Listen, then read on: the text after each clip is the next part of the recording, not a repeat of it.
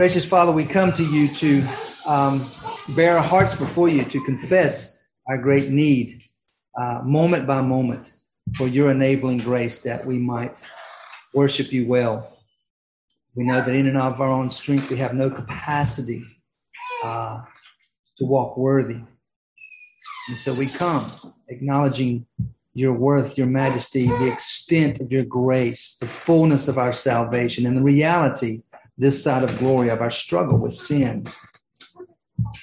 And so we come to bare our hearts for you to hear our repentance, our great need for you to grant us um, greater capacity to obey you and to know you more fully, and to hear the hurt in our hearts, the hatred in our hearts for sin that we struggle with so mightily. Oh, that we might um, know you more fully. Hear our hearts. Direct your people. Strengthen us. Grant us enabling grace that we might be light, a reflection of your glory. We ask it in Christ's name. Amen. Uh, this morning, we're going to continue in Acts chapter 20, verse 21, and we've kind of settled into a little mini series, if you will. Um, again, following uh, uh, men of God before us, um, kind of standing on their shoulders, they've settled down on this language. Uh, it's nothing new, so we want to uh, taking our cue from them. We've spent a little time here in verse 21. We've dealt with repentance, we've dealt with faith, repentance towards God, faith in the Lord Jesus Christ. And uh, we've dealt with the nature of faith, nature of saving faith, the object of saving faith, that being Jesus Christ alone. And now I want to kind of wrap things up here um, as we plan to move forward in the coming future with the assurance of faith. So we're kind of settling down to a little more of a didactic approach this with this little uh, portion of scripture here and working through this little series. And so this morning we're going to kind of tidy that up, wrap that up with the assurance of faith. So the, the title of this morning's message is Assurance of Faith. If you will, let's just pick up the language again in Acts chapter 20. And I'll back up to verse 20 and we'll read from 20 through 21. And the context there is Paul, is Paul speaking to the Ephesian elders. And again, it's the last time that he will see them, the last time that we're going to spend uh, be together face to face on this earth. And so he conveys this reality. Again, this is not an arrogance, this is indeed. This is the facts of his ministry to them by way of encouragement as they'll go forth and do likewise among the brethren there at Ephesus. So Paul speaking says, How I did not shrink from declaring to you anything that was profitable and teaching you publicly and from house to house. And here's the language solemnly testifying to both Jews and Greeks, Jews and Greeks of repentance towards God and faith in the Lord Jesus Christ. Now, building upon that language, that monumental language there, this is again all we've tracked all of Paul's ministry up to this point. And we're coming to the end. Again, Paul has his eyes on Rome. He's going back to Jerusalem and then from there, he has his eyes on Rome and ultimately from Rome, Spain. We know he doesn't quite make it to Spain. So we're coming to the end of Paul's ministry. We've seen him track back and forth across the Aegean Sea, all over the known world at that time, carrying the gospel of Jesus Christ, clearly presenting the gospel of Jesus Christ, being uh, beaten from pillar to post, and clearly planting churches and clearly building them upon the gospel of Jesus Christ. And this is what he says all men, Jews and Greeks, all mankind must do concerning the gospel of Jesus Christ. All men everywhere must repent towards God and believe in the Lord Jesus Christ in order to be saved. There is no other means of salvation. So that's the background. That's the that's that's what we're building off of. And now we've talked about that language a bit in depth here, and I want to deal with assurance. Because assurance of salvation is something that we don't always 100% line up with emotional. But yet assurance of salvation is central and key and beautiful and meaningful for us, and more importantly, for God, as He relates to us as the one who grants salvation through Jesus Christ alone. So, as we look at assurance here, thinking about this language, and we look at assurance, I want you to first uh, build on this precept. Assurance of faith uh, leading to salvation. That means saving faith. That's what we're talking about here. Saving faith. It's an important aspect of our salvation. Salvation that God is working out in mankind through the Lord Jesus Christ. So, assurance of saving faith brings glory to God. I want you to understand that. God's pleased for us to have assurance. It brings him glory. And certainly it brings a settled peace to the saved sinner. So, what does God not desire concerning assurance? Well, He doesn't desire that ignorance and fear would hover over your hope of eternal glory. That's not the desire of God for you concerning assurance of your faith. Now, we're not talking about an arrogant, self righteous walk. We're talking about a humbled assurance of who we are in Christ to the glory of God alone. But assurance is good, it's meaningful, it has a purpose. We need to spend a little time addressing it. Now, uh, historically, theologically, there's been two aspects that's been bandied about over assurance. And so there's there's two aspects, that I'm going to define them this comes from Louis Berkhof, but there's two to think about. Really, they they come from the essence of faith. I certainly believe and hold that, but they're they're they're spliced a bit. So we have an objective part of assurance and a subjective part of assurance. And so I'm going to just uh, define those, and, and they they blend together in the reality of an assurance of faith. But let me just define them a little bit up front, and we'll hold on to them and take them holistically as we look forward at about the reality of assurance and what saving faith really is. What does it look like? So, two aspects. First, objective assurance. That's a certain conviction that Christ is all he professes to be and will do all he promises. That's the, the, an aspect of objective aspect of assurance. Then subjective assurance an assured conviction that one has had his or her sins pardoned and his or her, his or her soul saved. Now, those are both true of assurance. Both of those do not always line up in a genuine believer, emotionally speaking, experientially speaking, all the time. But both are true and both are realities of assurance of saving faith. Now,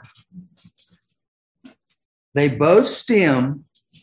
Here's where we here's where we understand and hold them both to be true. Again, emotionally, we're not always lining up there. Experientially, we're not always lining up there. But here's where we're grounded. Here's where they come from. They stem from faith in God's promises. They stem from the testimony of the indwelling Holy Spirit in the believer. And now also they're predicated and built upon our response to that reality, our response to God's testimony of his salvation in us. Our active response of faith also plays a role. In our active response, there is the exercise of good conscience. Now, the men, we had a, uh, the elders and the deacons met yesterday, and we talked a great deal about responsibility of, of keeping a Christian conscience. And that's extremely important in our holding sweetly and truly our assurance of faith. I want you to realize that sometimes that passes us by. Your keeping a clean conscience builds a great deal of assurance for you on your salvation, concerning your salvation. And then there's the doing of good works. That might be a little more obvious to it, but they're both in play.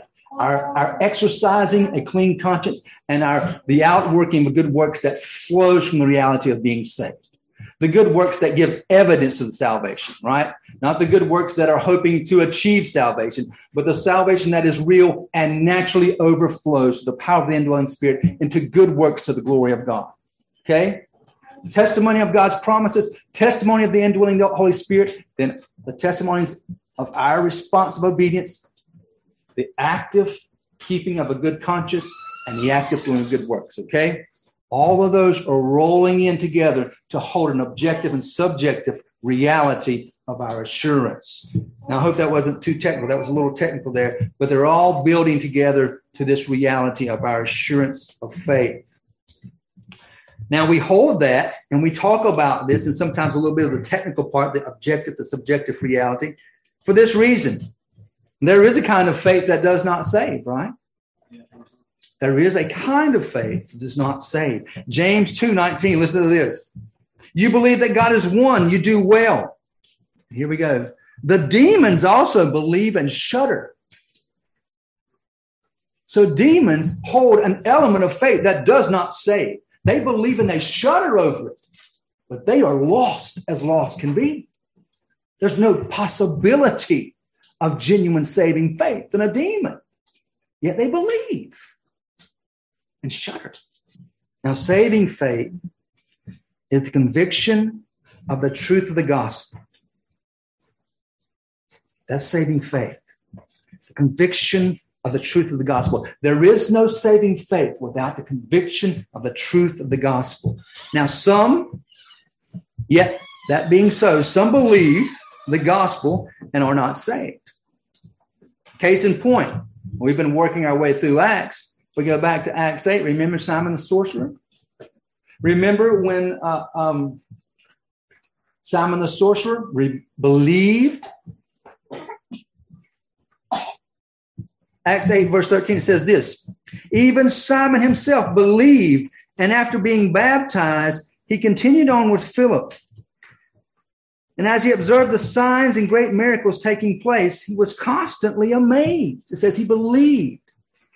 Now, Philip came there and he carried the gospel into the Samaritan city and many believed. And Simon the sorcerer says here, he even believed. And so they called in the apostles of Christ, right? Peter leading the way. They called them in. Why? Do you remember? To lay hands on these believers and what was going to happen when they laid hands on the believers there in Samaria.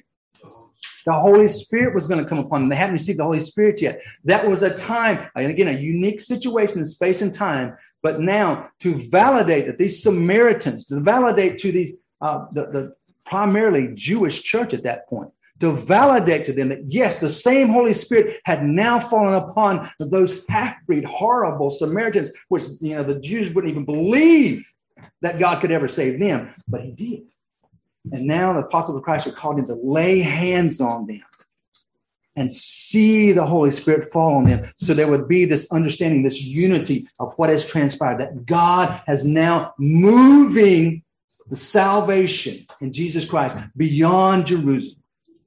And we know what that's predicated on in there in Acts chapter 1 that builds the whole book for us, right? As the gospel moves out to the nations. So that's what's going on here. Now, listen when Peter gets there and the apostles of Christ are laying hands on these people, and the power of God is now falling on them in the, in the, in the coming of the Holy Spirit on these believers.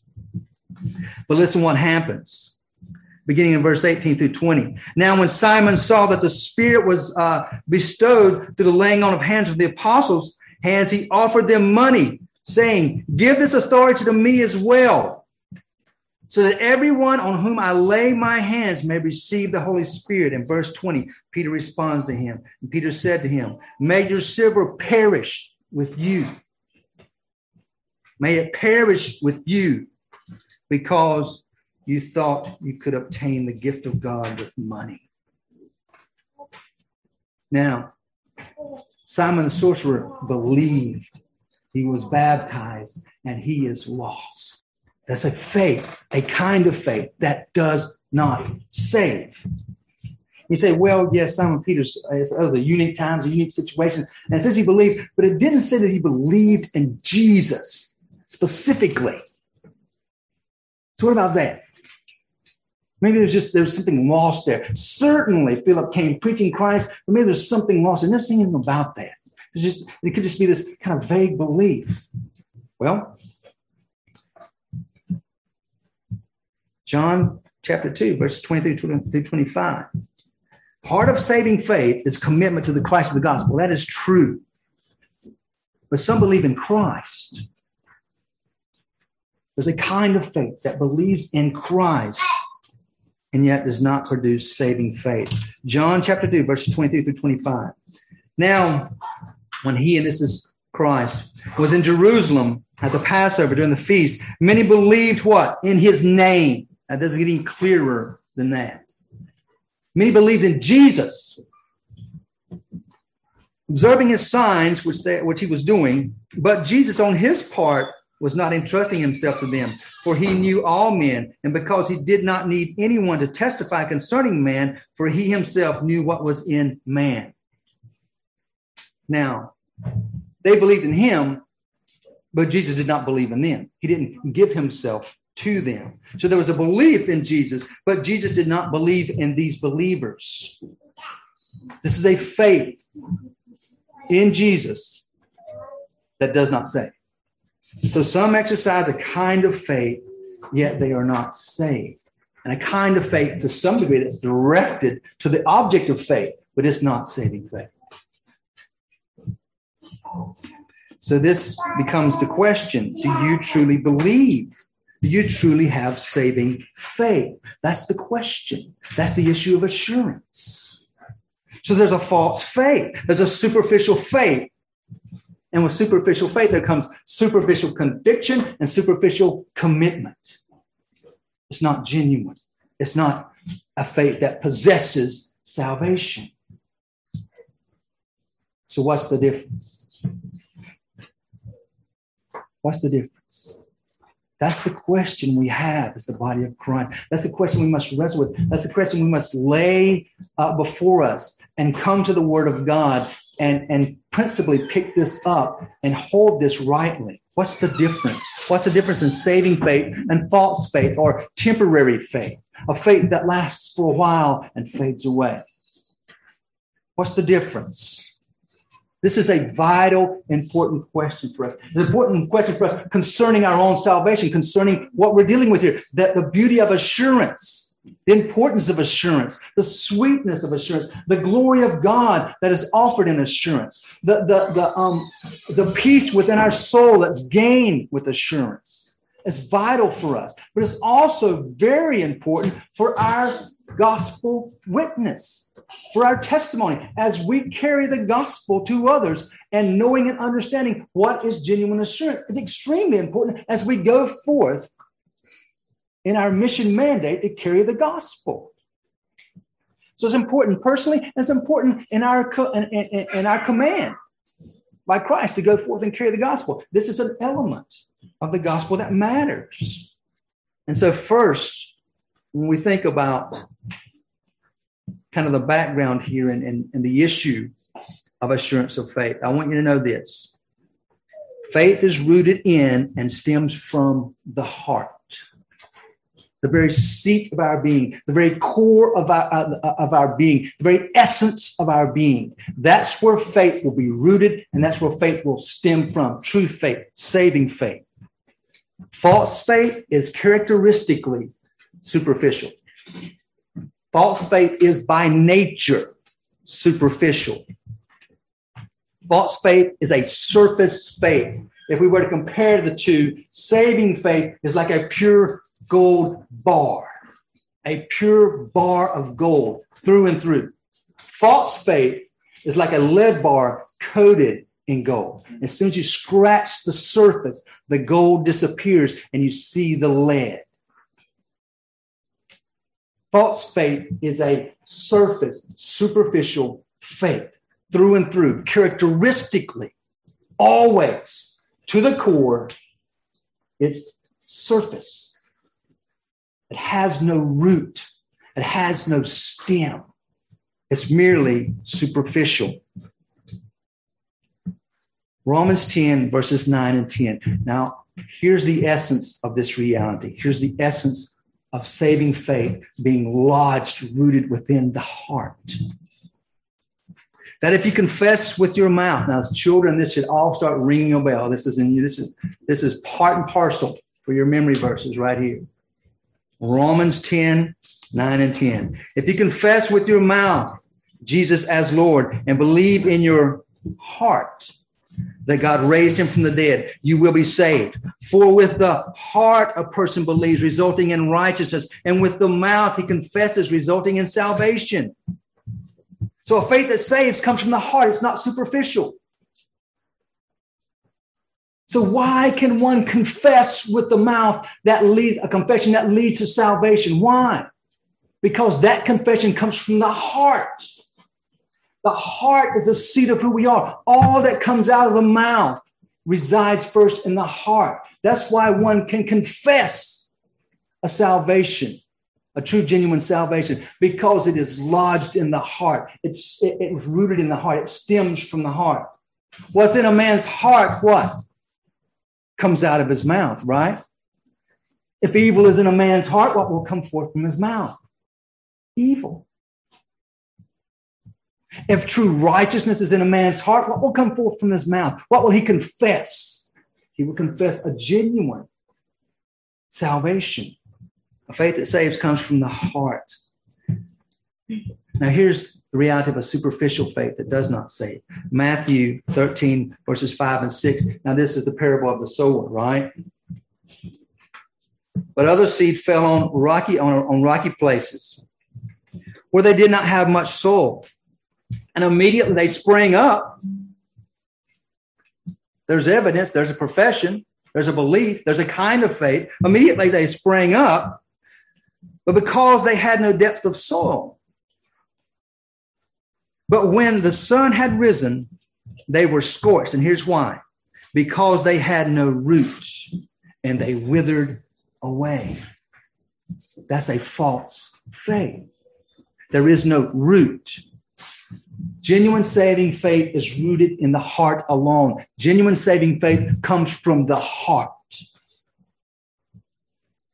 The thoughts and desires of the heart is what flows out of the mouth. Proverbs 4:23. Watch over your heart with all diligence, for from it flows the springs of life. So genuine salvation is like a fountain. It's exactly like a fountain. It's a fountain that's, that's settled in the heart. And what flows out of that fountain is the reality and assurance of salvation. When there is a genuine saving faith rooted in the heart, it is a spring, a fountain that flows forth the reality of that salvation. And what comes out of the mouth is the assurance of salvation, the confession of salvation, the genuineness of saving faith and it comes from the heart. From with the heart is a fountain of life overflowing into all aspects of the saved person. So that is why we are to guard our hearts with all diligence, for it is a spring, a fountain of who we are in Christ. Now, unless the gospel possesses the heart and changes the heart, there is no fountain of life. There is no saving faith. So faith of the heart is a change of the character of one's life. Where there is true, genuine, genuine faith rooted in the heart, there is a heart change. And at the heart, there's a change at the core of who we are, the very essence of who we are. The very character of who we are is changed. There is a change at the heart level. Saving faith changes the heart. It changes at our core. Everything about us is changed. We're made new made new through the person and work of Jesus Christ. So true faith is really heart faith. It's self authenticating, it's self attesting. There's some subjectivity there. And again, emotionally, you can wane with that at times. Do we have doubt? Do all genuine Christians have doubt? Some doubt at times? Yes, we do. That's normal. Yet, in that reality, True saving faith is always self authenticating, it's always self attesting. There's always a subjective reality to it that gives you assurance and pours forth assurance to others of the reality of saving faith in you. That's a testimony. So there's peace within you. There's comfort within you. There's confidence within you. There's trust. There's joy. And it's all stemming from the heart. There's a heart that resonates, a heart of adoption. The spirit of adoption resonates and resides within your heart. And these realities overflow from you. They resonate with you. Saving faith is giving your heart to God. It's nothing less from your end, from your subjective end. It's nothing less. It could be much more than just that language, but it's nothing less than giving your heart fully to God. It's not holding anything back. Genuine saving faith is just abandoned to God. It is this holy helplessness that you said, I'm yours. I'm yours. I can't do anything else. I'm yours. All is yours. All that I think is mine, that's all yours. All that I contemplate in my desires, they're all yours. All my hopes and my dreams, all my aspirations, they're all yours. I can do nothing else. That's what it is. That's what it is. It's nothing less than that is giving your heart to God, to the person and work of Jesus, Jesus Christ. So let me put it in a negative. Saving faith is impossible. It's impossible if you hold anything back from Christ. It's impossible if you have the capacity in your life to hold compartments or perceive compartments in your life or conceive aspects or conceived emotions or conceive situations in your life, if you have the capacity to hold them back from Jesus Christ, your Savior, it's not saving faith. If you could segment something in your life and put it away from Christ, that's not saving faith. Just mark it down. Saving faith doesn't work that way. Now, that said, yes, forevermore, yes, true Christians struggle. We still struggle with assurance. We do. We struggle with doubt. We do. Don't isolate yourself here. You're not alone. Every Christian on the planet at some time in their Christian life has struggled with doubt. We all do. I struggle with doubt more than I should. We struggle. Know that you're not alone. But listen, striving with the struggle points to genuine faith. Part of that striving with that struggle, part of that just not just not giving over to it and giving up. Part of that that persevering in the struggle, part of that acknowledging it and dealing with it is a point, a marker, a pointing to genuine faith over false faith. You with me? The fact that you're struggling instead of just walking away, or instead of just sitting superficially and the heart's gone, that's still walking away. We'll get there. If you're struggling, that's a testimony to genuine faith. And oh, how we can pray together there, can't we? Oh, how we can come together and pray for one another there. Now I want to bring you to the foundation of assurance or aspects of that. There's three of them that I'm going to address today. Um, there's more probably, but I'll try to sum it up in three for this morning. So, three foundations of assurance. One, saving faith perseveres.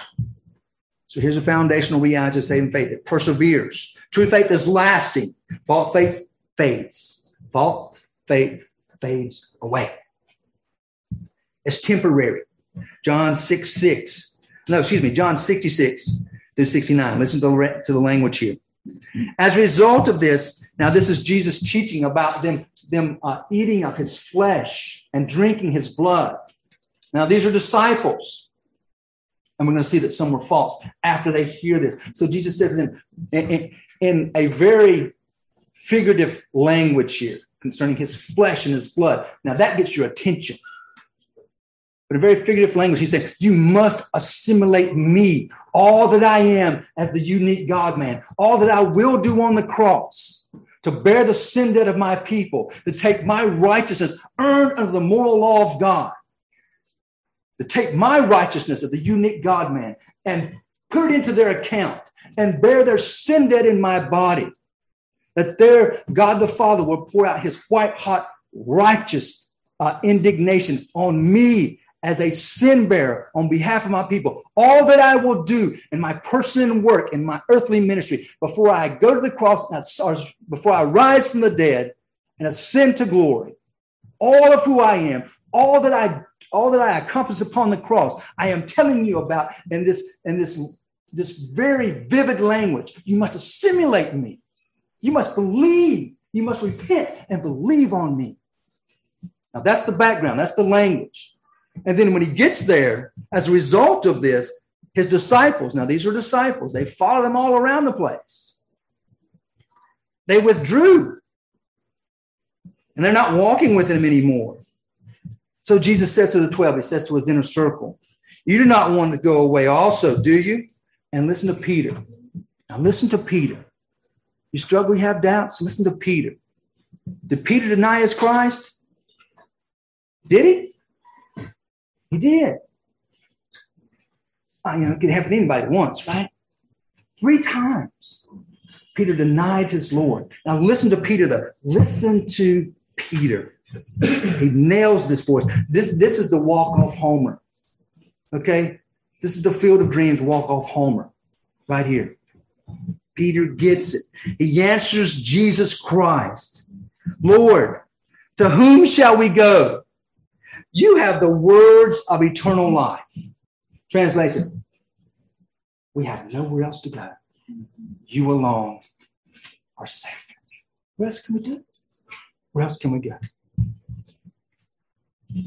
We have believed and have come to know that you are the Holy One of God. John 8 31. So Jesus was saying to those Jews who had believed in him, if you continue in my word, then you are truly my disciples. So there's the reality. There's this complete abandonment to Christ. And then Christ's reminder here as we persevere in the faith, if you continue, if you continue in my word, there's the marker. You are my disciples. So a true, genuine saving faith will persevere. It will persevere with Christ. It is abandoned to Christ. And then there's this beauty of we're persevering in the word.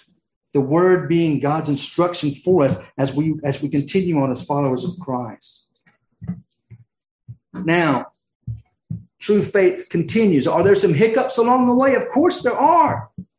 But it continues. In contrast, false faith fades away. Now, it does not always fully fade away. People can sit in the pews continually. Good night.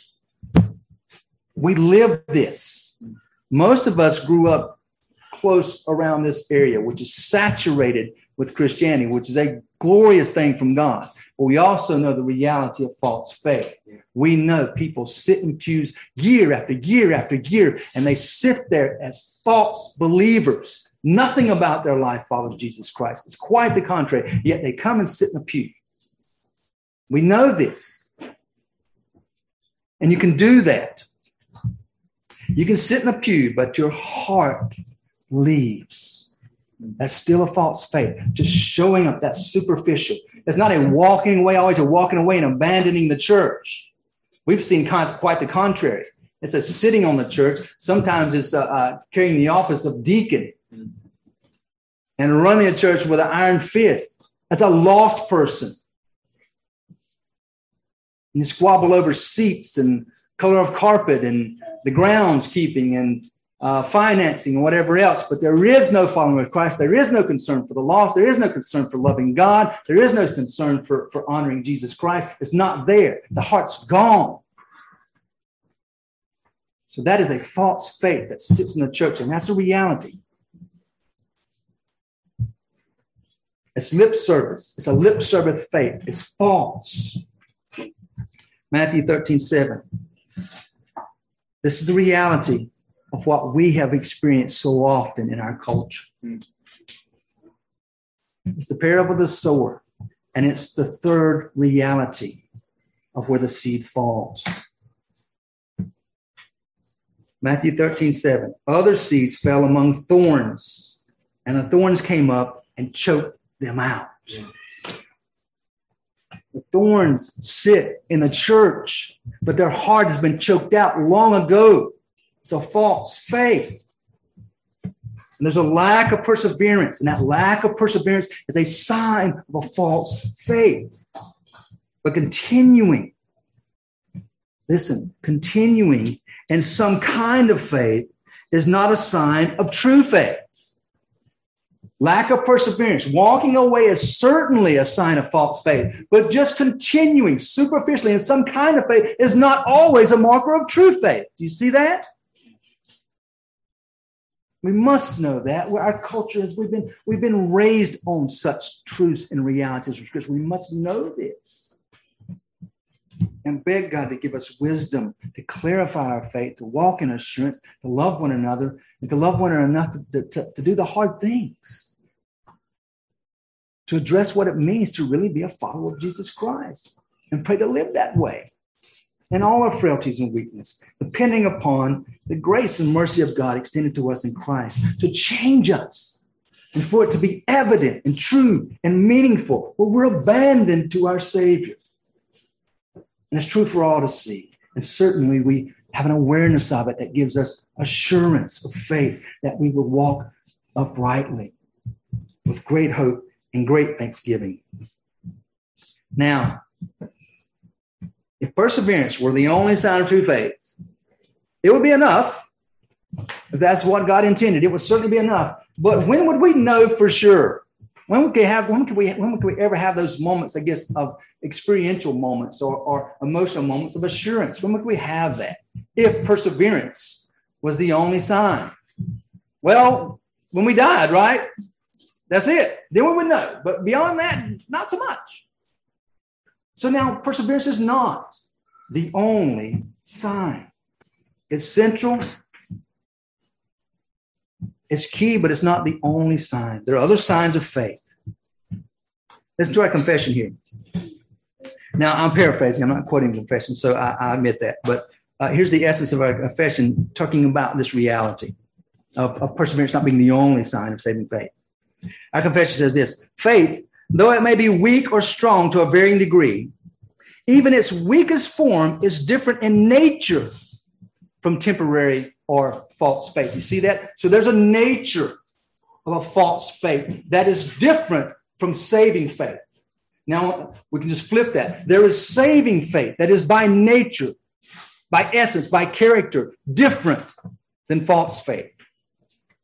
So you could take a, a person that's sitting in a church pew, or two people sitting in a church pew, and one could be a false believer and sit in a church pew in a culture like this, where it's kind of commonplace and accepted, or at least was in generations past. And yet their life does not match up to anything that looks like saving faith. But they still sit here. And then you can have someone sit beside them that has genuine saving faith. And their life looks different by nature their faith looks different. So it's not just perseverance. You said, because they're persevering on the surface, aren't they? I'm at church every Sunday. You know, we got them, and I got my, you know, I have my little legalistic commands that I follow. The rest of them, not so much, but the ones that I follow don't drink, don't smoke, uh, uh, don't chew, don't meet the girls that do. Here on Sunday, I don't even cuss on Sunday. Right there. No heart for Jesus Christ. But I've got my rules that I follow. They can persevere on the surface, but by nature, you understand? By nature, even when a saved person's faith varies to degrees, strong or weak, it still looks different than that. You got me? So it's different than that. I'm sorry, brother, you're visiting on unity, pointing at you. That's kind of rude anyway. So I'm imagining, I'm, bear with me. I'm imagining myself, I'm just, I'm, I'm, I'm on a roll here. Okay, sorry. Someone sitting somewhere. They look different. They are different. Ephesians 6 16. Here's real true faith. Take up the shield of faith with which you will be able to extinguish the flaming arrows of the evil one. Faith is a shield to against, uh, uh, for us against our grand enemy. That shield by nature looks different than a superficial false faith, no matter where we're sitting in church it looks different. It is different. Even in its weakest point, it's different. And that's subjectively distinguishable. It's okay for you to view it that way. It's okay. It should be distinguishable. It is by nature distinguishable. So faith of the heart is always lasting. It always perseveres. It transforms the heart and the life is changed. The life is changed. Now, saving faith perseveres, but it also produces. Saving faith produces. True, lasting, saving faith produces spiritual fruit. That is an evidence. That is an, an evidence of assurance uh, uh for your assurance. True saving faith produces spiritual fruit always. False faith is dead. It does not produce spiritual fruit. True faith is alive, is active. Now, it's also accompanied by other gifts of grace. So there's other gifts of grace and salvation that God grants to us, and they're always linked to saving faith. They work together to produce fruit. So all grace gifts, including God's gift of saving faith, all of them coalesce in the life of the believer, and they coalesce in a believer working out fruit, spiritual fruit to the glory of God, fruit that lasts, fruit that remains into eternal glory, spiritual fruit. Saving faith produces spiritual fruit. False faith is dead. False faith is lifeless, inactive, and it is disconnected from all other grace gifts. That's why people that will linger superficially in a religious context will line up some legalistic rules for themselves because there is no other gifts of grace attached to the grace gift of faith to work out spiritual fruit. Do you see that? It's dead. They're different.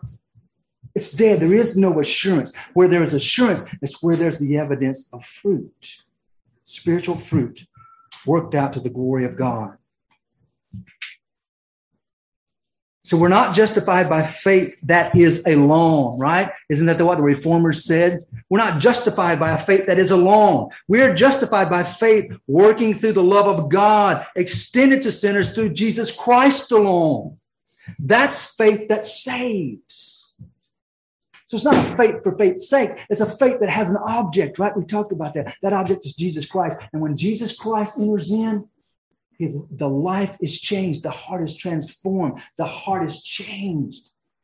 And there is a perseverance and there is the producing of fruit, spiritual fruit. So we're justified by faith, working through the love of God extended to us in Christ alone. Galatians 5 6 speaks to this reality. For in Christ Jesus, neither circumcision nor uncircumcision means anything, but faith working through love, that love being the love of God extended to us in Christ. Faith working through love. What does faith do? It magnifies, it shines a spotlight on the grace of God. That's why faith. But saving faith is an extension of God's love to us. Saving faith always magnifies the grace of God. So it's faith in the object of our salvation, Jesus Christ. And there the heart is changed. There the heart is transformed. Their faith takes root, genuine saving faith. And it's faith that always then in the true believer points to the grace of God. It's faith that's abandoned to Christ. There's evidence in the fruit of that life. So faith that saves produces good works. James 2:14. What is it? Excuse me, what use is it, my brethren, if anyone says he has faith but has no works? Can that faith save him? And the answer, the right answer in context is no, that faith cannot, because genuine faith always produces good works. Saving faith changes the heart. When the heart is changed, good works will overflow as the evidence of that changed heart. The works are the evidence of a changed life. So the Spirit of God takes up residence in the believer. We are born from above, born anew of God. The old Adam is put to death. There is a change. There is a definitive change in our lives. We're actively doing good works. And the passion within our heart, within our heart is a passion to serve Christ. False faith does not have that. False faith is dead concerning works, dead concerning passion for Christ.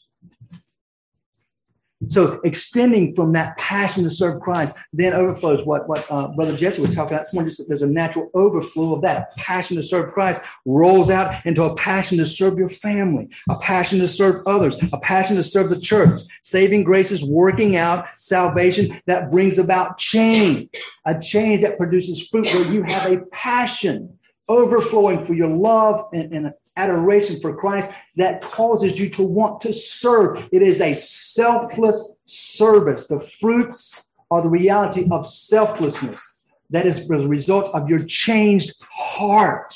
Your heart is changed. We're naturally selfish. Our flesh, even as believers, can come sometimes override that reality and we get selfish as believers. That's something we can fall prey to. It's a real thing. But outside of Christ, we are naturally always 100% selfish.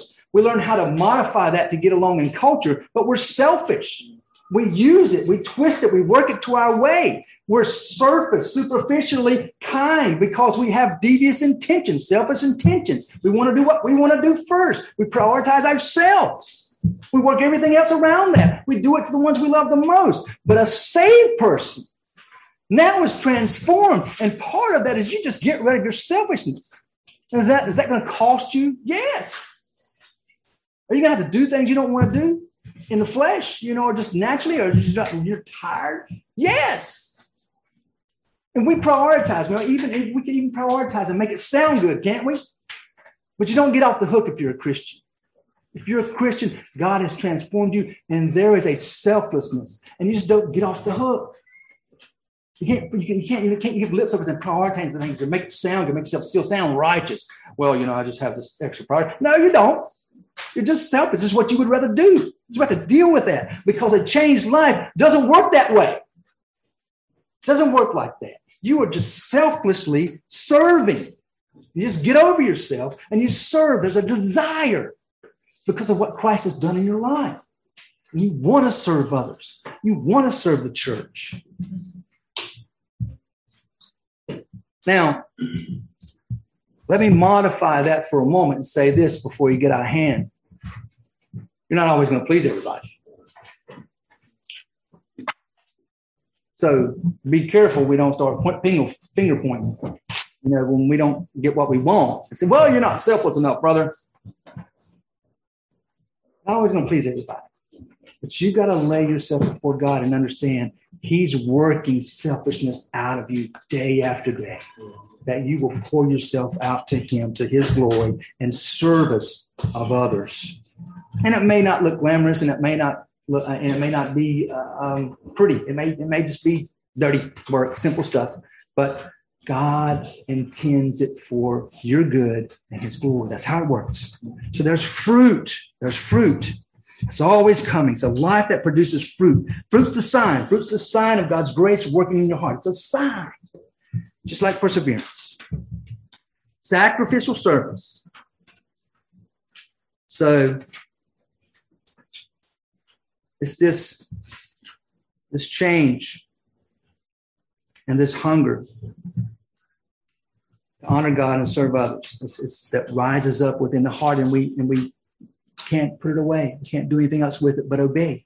Obey and honor God. And it becomes joyous and sweet to us. Do we wrestle with it at times? Yes, but overall it becomes joyous and sweet. We give God the glory and we rejoice in our salvation as He works out selfishness out of us and selflessness into us for His glory and for our good. So here's the application by way of a question Is your faith living? Is it diligent? Is it powerful? There's the application by way of question. Is it?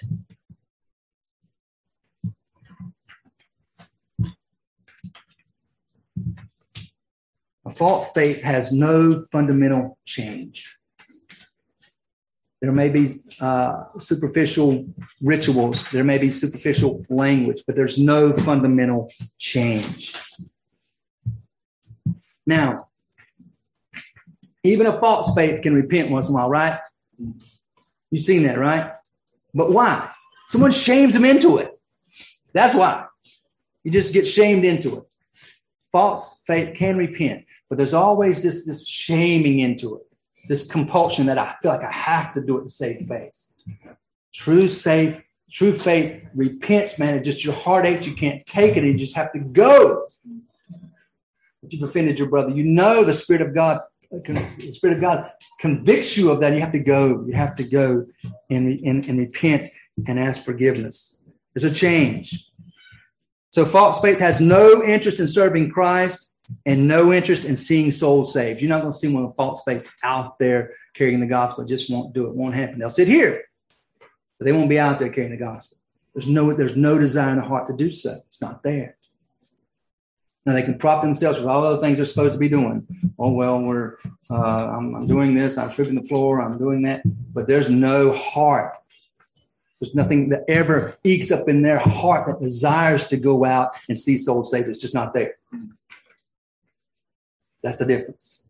A true believer, that's not. That's never the case you might you might fear that with everything that's in you, but it's always ticking in you. And if, you, and if you're not acting on it, you're putting it away. But it never it never stops ticking in you because you know it's what you're commanded to do.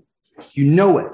If you're a true, genuine follower of God, you can find every other excuse. Well, I'm not gifted for this. I'm not gifted for that. I'm not called for this. We can uh, honor God just as much doing this, this, this, and this. But there is command on your life to carry the gospel. And if you're a genuine follower of Jesus Christ, that never goes away. You just keep trying to put it down.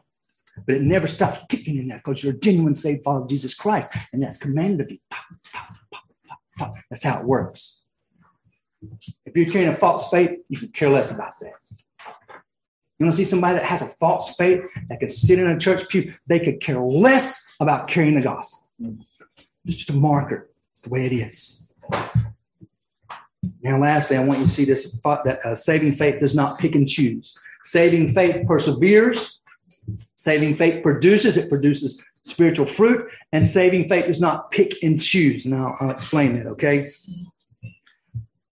True faith is an all, is a faith that has an all-encompassing regard for all of God's word.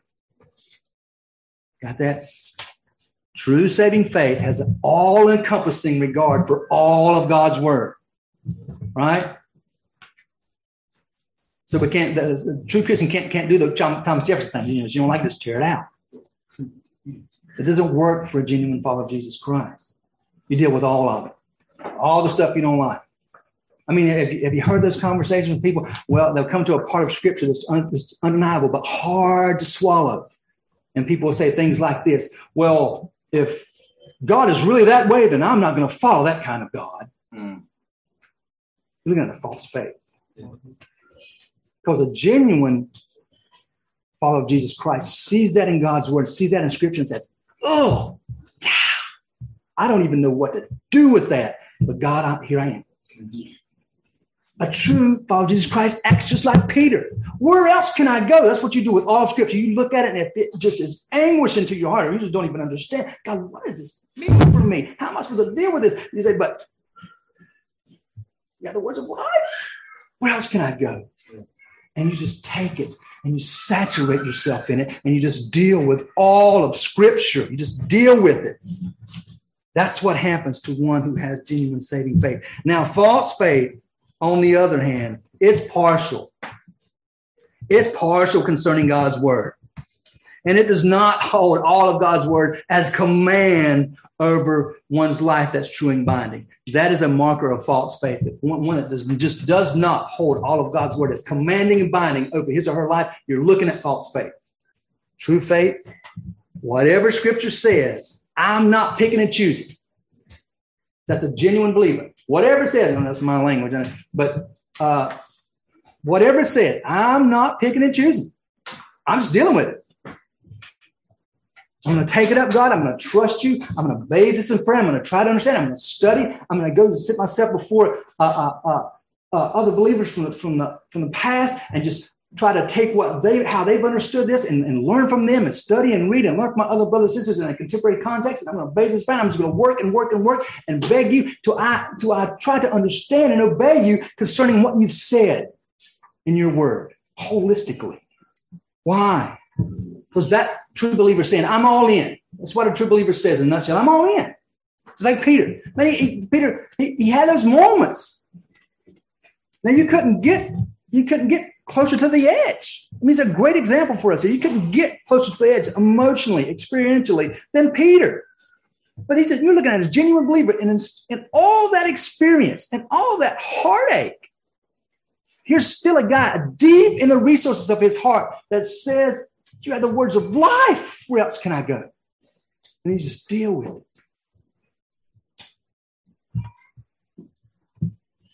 So accept all of Scripture and say, because you have true saving faith, you say, where else can I go? You don't walk away from any part of Scripture. False faith will walk away from any Scripture that's uncomfortable.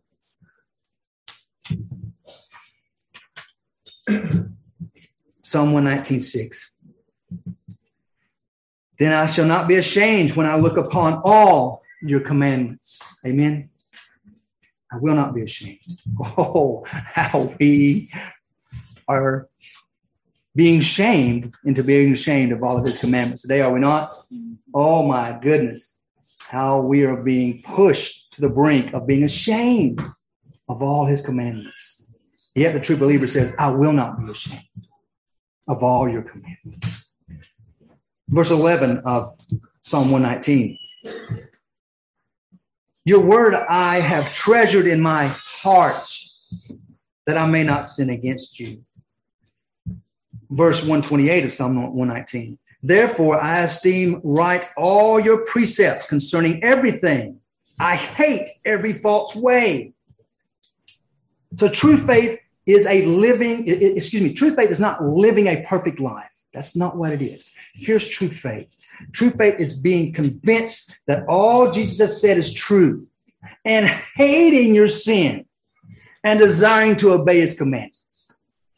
That's saving faith. It's not picking and choosing. You picking and choosing, you don't have saving faith. So it's a striving to obey all of Scripture and repenting when you do not. That's genuine faith. It's a desire to march on in righteousness, living, knowing that God's word is the final authority of life. That's saving faith. False faith will violate what one knows to be God's will. False faith will do that. False faith will willingly violate what one knows to be God's will. True faith will never violate what one knows to be God's will. You just march on, march on, striving knowing that God's word is your final authority. That's the difference. That's the difference right there.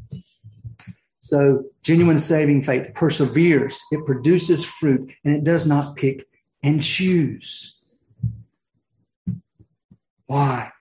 True faith is saving faith. It witnesses to the spirit of adoption and it takes on the character of Christ. Now, there's the application for us to take on the character of Christ, that we continue to reflect the glory of God in salvation, that brings Him glory and gives us peace and assurance. Assurance is good and right and healthy. We should pursue it and know how to pursue it rightly. First Corinthians 2:16 For whom has known the mind of the Lord that he will instruct him but we have the mind of Christ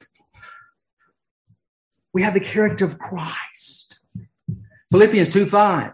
Have this attitude in yourselves, which is also in Christ Jesus. Philippians 4 8. Finally, brethren, whatever is true, whatever is honorable, whatever is right, whatever is pure, whatever is lovely, whatever is of good repute, if there is any excellence, and if, uh, excuse me, if there is any excellent, and if anything worthy of praise, dwell on these things. Romans 2 12. And do not be conformed to this world, but be transformed by the renewing of your mind, so that you may prove what is the will of God, that which is good and acceptable and perfect. So here's the application, and it's simple and pointed. You can know that you belong to Christ. God intends for us to have assurance. God intends for us to know. Now, God doesn't intend for us to emotion to not emotionally waver, to not have doubts. But in those moments of wavering, in those moments of doubt, there is the beautiful uh, reality of a persevering in faith. where God is glorified, where you sometimes in those moments, that holy hopelessness is all the more evident. And there, God works in a most profound way in your life as a true believer. So you don't beat yourself up over the moments of doubt, but you rejoice over the perseverance that always undergirds the moments of doubt and you give God glory in your salvation and you hold tighter as you move on in your faith with the assurance of who you are in Christ. You can know God desires you to know. Let's pray. Gracious Father, we thank you for the assurance of faith. We thank you for the gift of faith, all the gifts of grace that accompany the gift of faith. And we thank you for the gift of repentance towards God and faith in the Lord Jesus Christ. We thank you for the hope of the gospel that is found in Christ alone, the object of our faith. And we thank you again for the sweetness of assurance that brings you glory, uh, that as we walk as those who are assured of your glorious work that would extend to sinners such as us. How great of your, uh, how great is your grace that you would save the likes of us. How grand is your majesty? How grand is your work of salvation? How glorious you are that you would save sinners such as us, and that we would have assurance and peace, and you would be glorified in that reality. We thank you and we say and we praise you in Christ's name. Amen.